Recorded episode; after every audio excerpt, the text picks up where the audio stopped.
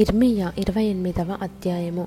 యూదరాజైన సిద్కియా ఏలుబడి ఆరంభమున నాలుగవ సంవత్సరము ఐదవ నెలలో గిబియోను వాడును ప్రవక్తయును అజ్జూరు కుమారుడునైన హనన్య యాజకుల ఎదుటను ప్రజలందరి ఎదుటను యహోవా మందిరములో నాతో ఈలాగనెను. ఇస్రాయేలు దేవుడును సైన్యములకు అధిపతియునగు యహోవా ఈలాగు సెలవిచ్చుచున్నాడు. నేను బబులోను రాజు కాడిని విరిచియున్నాను. రెండు సంవత్సరములలోగా బబులోను రాజైన నెబుకద్రెజరు ఈ స్థలములో నుండి బబులోనునకు తీసుకొని పోయిన యహోవా మందిరపు ఉపకరణములన్నిటినీ ఇచ్చటికి మరలా తెప్పించెదను. బబులోను రాజు కాడిని విరుగగొట్టి యహోయాకిము కుమారుడును యూదరాజునైన యకోన్యాను బబులోనునకు చెరగొనిపోయిన యూదులనందరినీ ఈ స్థలమునకు తిరిగి రప్పించెదను. ఇదే యహోవా వాక్కు. అప్పుడు ప్రవక్త అయిన ఇర్మియా యాజకుల ఎదుటను యహోవా మందిరంలో నిల్చుచున్న ప్రజలందరి ఎదుటను ప్రవక్త అయిన హనన్యాతో ఇట్లనెను అలాగున జరుగునుగాక. యహోవా అలాగుననే చేయునుగాక.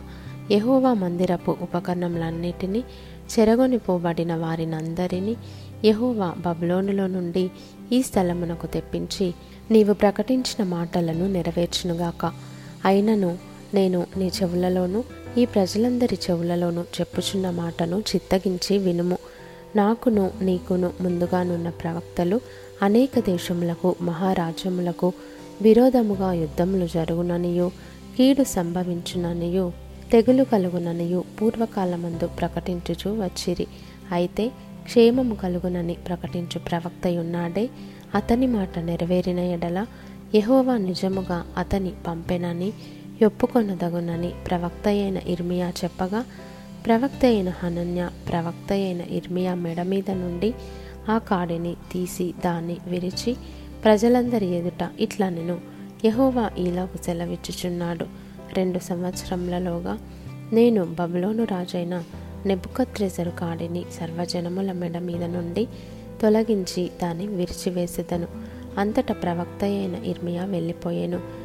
ప్రవక్త అయిన హనన్య ప్రవక్త అయిన ఇర్మియా మెడ మీదనున్న కాడిని విరిచిన తర్వాత యహోవా వాక్కు ఇర్మియాకు ప్రత్యక్షమై ఈలాగు సెలవిచ్చెను నీవు పోయి హనన్యాతో ఇట్లనుము.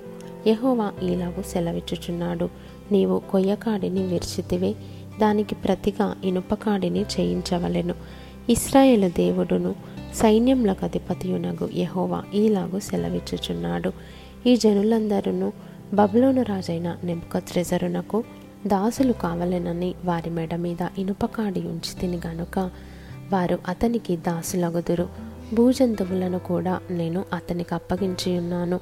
అంతట ప్రవక్త అయిన ఇర్మియా ప్రవక్త అయిన హనన్యతో ఇట్లా నేను హనన్య వినుము యహోవా నిన్ను పంపలేదు. ఈ ప్రజలను అబద్ధమును ఆశ్రయింపజేయుచున్నావు. కాగా యహోవా ఈ మాట సెలవిచ్చుచున్నాడు. భూమి మీద నుండి నేను నిన్ను కొట్టివేయుచున్నాను. యహోవా మీద తిరుగుబాటు చేయుటకై నీవు జనులను ప్రేరేపించితివి గనుక ఈ సంవత్సరము నీవు మరణమవుదువు అని చెప్పెను. ఆ సంవత్సరమే ఏడవ నెలలో ప్రవక్త అయిన హనన్య మృతి నొందెను.